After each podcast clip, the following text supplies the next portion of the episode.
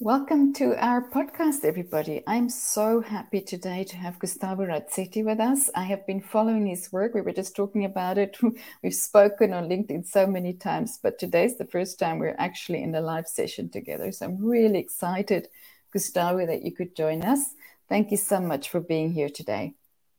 My pleasure, Marianne. Very excited to be here and see where this conversation is going to take us, and great to be with your audience sharing our insights. Thank you so much. So I was thinking how we knew each other differently from LinkedIn. And why did I ask you to be here was the other thing I was thinking. So if I tell them a little bit about you, you run Fearless Culture. You've written a few books, the latest being Remote Not Distant. Um, but one of my absolute favorite things is your culture work, your culture design canvases, and how practical you make it for people to design their cultures. One of the things you say is successful workplace cultures happen by design, not by chance. And I just absolutely love that. So I think a lot of people struggle with organization culture change, and even more so now that they are going into this remote blended hybrid world, Gustavo. So for me, the breakthrough is your thinking around that. And I think everybody should follow you on LinkedIn and look at all the fantastic tools you have out there. But really, what I first want to just ask, tell us a little bit more about how you got to this point in terms of your career and your life. What made you get to fearless culture, working on culture? What happened to get you to this point, Gustavo? Yeah, I think the, eh, one of my biggest drives in life is boredom, right? I hear I, you. Yeah, I tend to get bored pretty quickly in many aspects. So I'm always looking for what's next. And throughout my career, I started working marketing, advertising for many years as a strategist. Then, by chance, not design, I ended being CEO. I never thought that I could run businesses, and I had run five businesses in different cities across the globe. And at some point, I got bored again. So I got more into design thinking, innovation. And after basically uh, getting stuck with many companies, I felt that companies have more ideas and talent than they think they have. They're always looking for consultants or whoever to bring them. But the problem is not that. The real problem is that the company culture is not conducive for those ideas or for the people to actually thrive. So I say, well, maybe I need to take all the things that I learned advising clients in different aspects, the design thinking uh, framework, but adapted to culture because I saw there was a huge opportunity there. But I did mostly out of passion, not just from a business. Oh, there's a business opportunity, but basically I say, well, what if? And also kind of reinvented myself into this space. You know, I love that because I've just written a book on leadership in the future of work. And one of the things that all those leaders had was this unbelievable curiosity and boredom where they just were always looking for how to solve something that nobody else is even willing to spend that much time on, but to think about it differently and willing to innovate. And I really feel that you're one of those people. Now, what I really like to do is think about the breakthroughs in your thinking. So, talk to us about the culture work, the culture canvas work that you've done, um, and how people can use that to change their cultures or to design their cultures. Yeah, I think that the the principles of anything that has to do with designing, designing any aspect, but specifically when it comes to culture, starts with trying to turn things that feel complex into more simple, but most importantly, trying to turn things that are abstract or fluffy sometimes into more concrete, more specific. So in the end, it's all about facilitating conversations. It, as I always tell my clients, there's a trying to simplify the process. There's a moment in which we want to map the culture as is, how people mm-hmm. experience the culture, not the culture that the leaders declare and sell to their employees, but actually how people experience, which happens to be depending on your role, your department, your hierarchy level, different.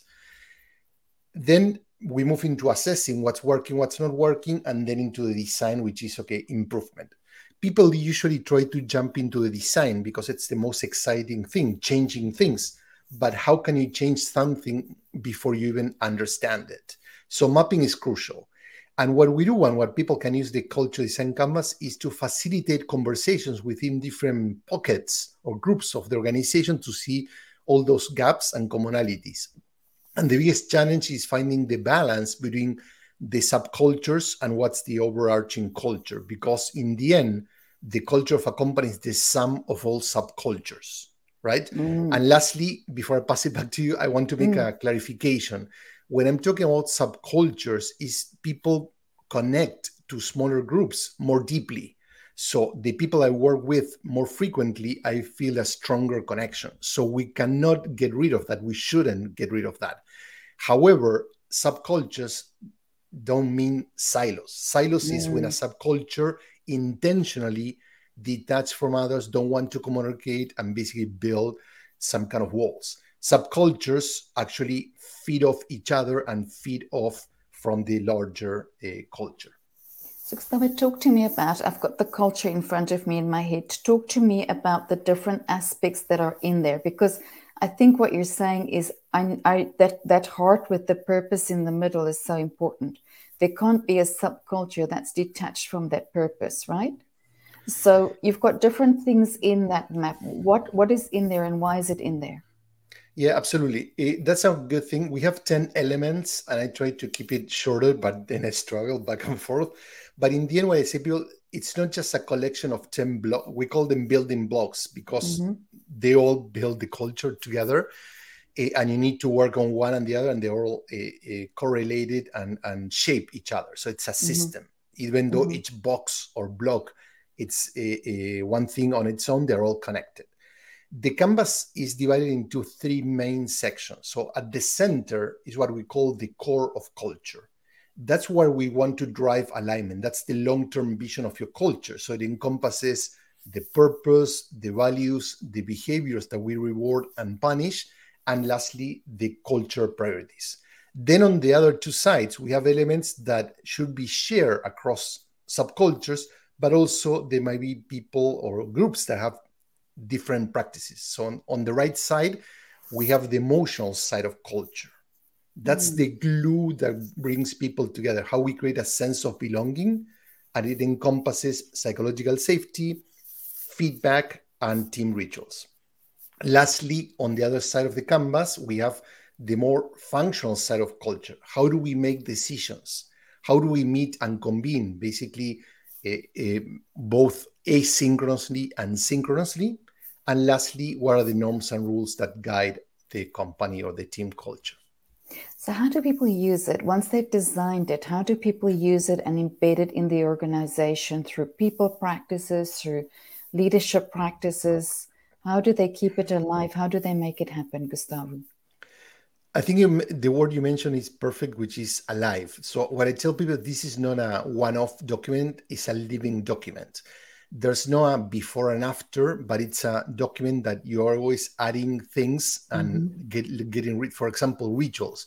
You might create a new team ritual to integrate people who have been maybe working uh, for over two years remotely, and when they get together for the first time, people feel like, "Oh, who are you?" There's a lot of emotions going. In. Well, you might create a ritual to bring those people together. Mm. But also, let's say that you were a company that had a defeatist mindset. So nothing was good enough. People didn't celebrate any wins, and you create a ritual to change that. Mm. Well, over time, hopefully, you're able to change the mindset. So at some point, that ritual w- would no longer be relevant. So we would remove it. That's okay. just an example of how we keep adding and uh, removing mm-hmm. elements for the culture. It also seems like a really good tool for me to onboard new team members. So let's say I join an executive team and the executive team has this culture canvas, right? And I'm onboarding my new team members or people into the organization. I think it's such a great way, isn't it, to to talk them through all these elements of how things are done here.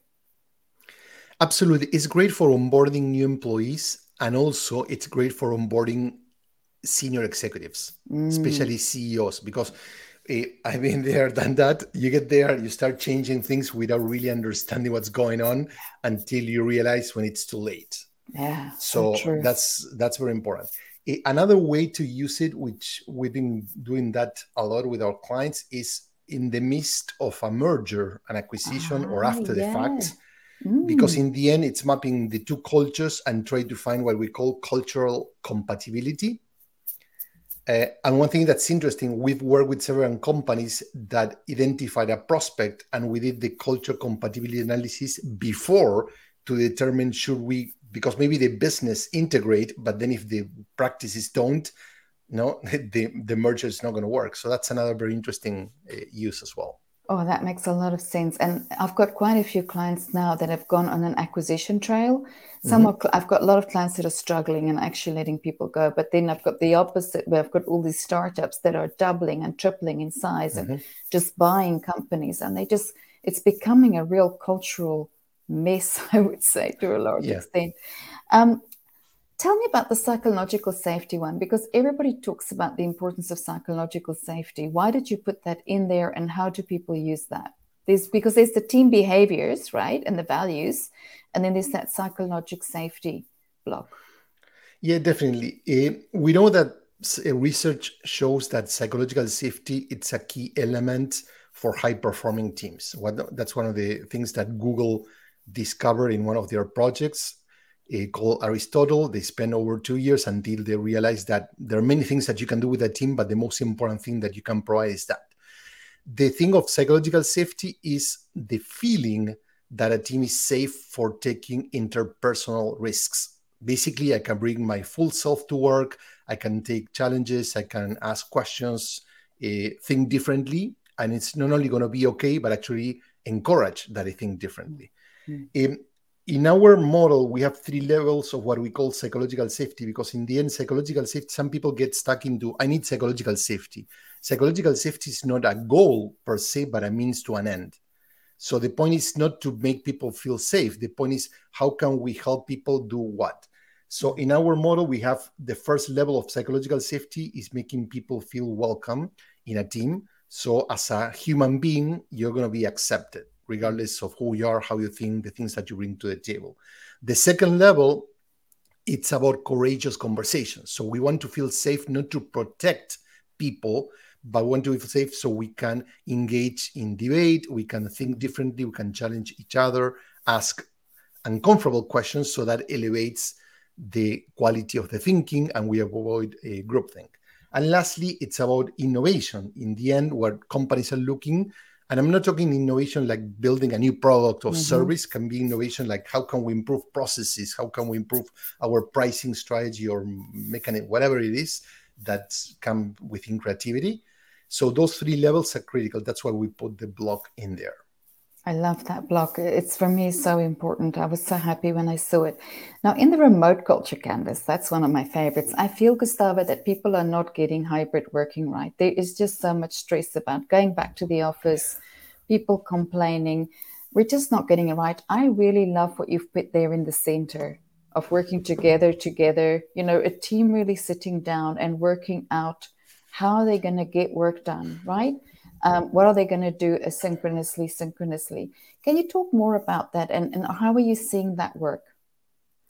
Yeah, the first thing of all, it's like a traditionally companies used to operate in what I call real-time collaboration. So they assume that collaborating is everyone being at the same time and hopefully in the same room, virtual, physical, whatever. Uh, however, the companies have been working in a remote or hybrid um, setting for many years they are more default towards async. Mm. It, one of the things that's critical for me is that the remote first companies now they say everything should be as async, so they move maybe too much into a mm. direction. For me, it's not one or the other. Especially if you're transitioning, people get stuck because it's hard. It's it's harder to implement than it's uh, talking about it. So the point is, I included in the book uh, what are the best situations in which async works best and what are the situations or uh, goals for which synchronous works best. So if you're having like a crisis as a company, you better resolve it in real time. You're not going to send an email and say, hey, you have 48 hours to come back to me. Uh, maybe if you need to bring people together, as I mentioned, like creating a sense of belonging, emotional connection, doing it in person, it's easier. However, there are aspects most of them even giving feedback or making decisions that are best made asynchronous. For example, you can have a decision making document in which people write, for example, this is the problem, this is the context, I'm thinking about doing X, Y, and Z. And let people chime in, provide their questions, the comment at their own pace and time. It provides more reflection. There's no uh, need to jump into a conclusion, and it's a better way to making decisions. So the book you're talking about, everybody, is Remote Not Distant. Fantastic book. Tell us more about what's in the book. So other than really learning what to do when, what else can can leaders or, or organization culture designers get from the book? Yeah, that's a great question. For starter, the book is not about hybrid or remote work. It's about building culture in a hybrid and remote environment. So mm-hmm. there are a lot of things about communication, technicalities, etc. But the main core is culture. There are other books that focus solely on technology. I tap into that a little bit. But for me, the most important thing is how leaders need to design intentionally design culture in a new environment. So if you're either lost and you want to find your uh, true north, or if you're doing good but you want to accelerate that path, the book provides a five-step kind of a, a roadmap. And depending where you are, you can either go through the five steps or maybe take just one and zoom in and for each of the steps, you're going to get insights, uh, best practices, examples from other companies, not to copy, but to inspire. Mm. And of course, tools from canvases to more tiny interventions that you can apply into your everyday uh, work. I love what you do because you take, like you say, complex things, make them simple, and then just provide sets of tools that leaders can use that are so practical. Tell me, Gustavo, what else are we worried about in business today? We've got culture, we've got the hybrid issues. What else are you thinking about going, gosh, we really have to fix that? I'm going to work on that next. And I see you writing about some new topics, but tell me what's going on in your head at the moment as you look at 2023 and look at business. Definitely. I think that uh, the one of the challenges for me is that we're obsessed about productivity. We're still bringing that a 19th century mindset, not even 20th century mindset, which is how can we extract the most time out of people rather than extracting the most value out of people. And especially in a moment that we are, uh, everyone's talking about uh, artificial intelligence and it's becoming a turning point. It feels exactly what happened a few decades ago when the internet bubble kind of exploded. Mm. So many people are reacting to what's happening versus trying to rethink how we, for example, bring that collaboration. So people are talking about AI is going to replace humans rather than it creates a new layer of collaboration. So I collaborate with myself, I collaborate with a colleague, I collaborate within a team, but also I'm going to collaborate with technology.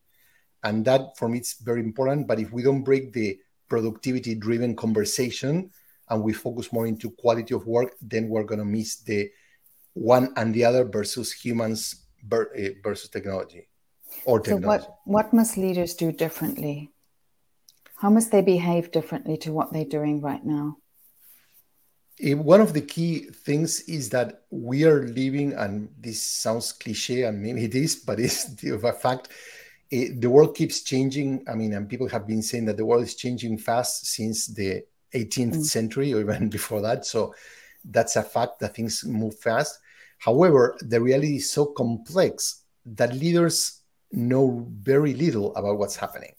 So, and that's a huge change because leaders want to be positioned this place of certainty, being the one who people look for answers.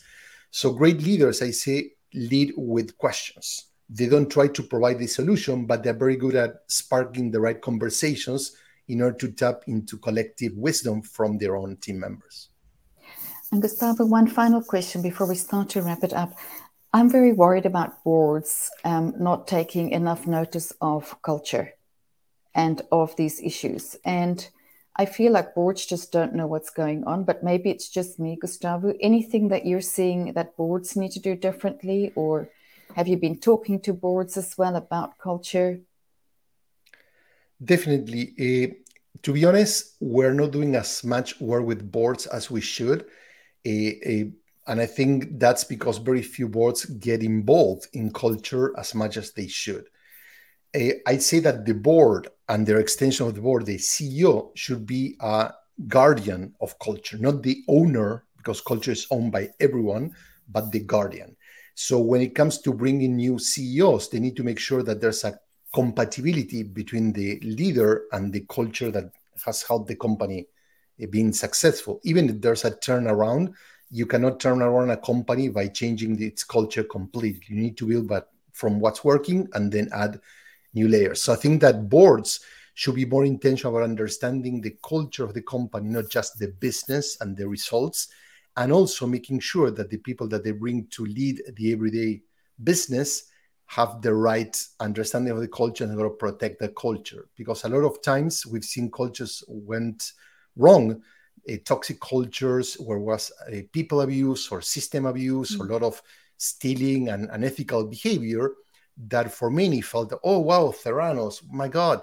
And it wasn't a surprise. Everyone knew. I mean, I always say that the board of the from Theranos no one ever asked the founder and CEO to say, hey, give me a proof of a, a, a, an evidence that the product actually works. So everyone hmm. was talking about a product, but never everyone, it was simple.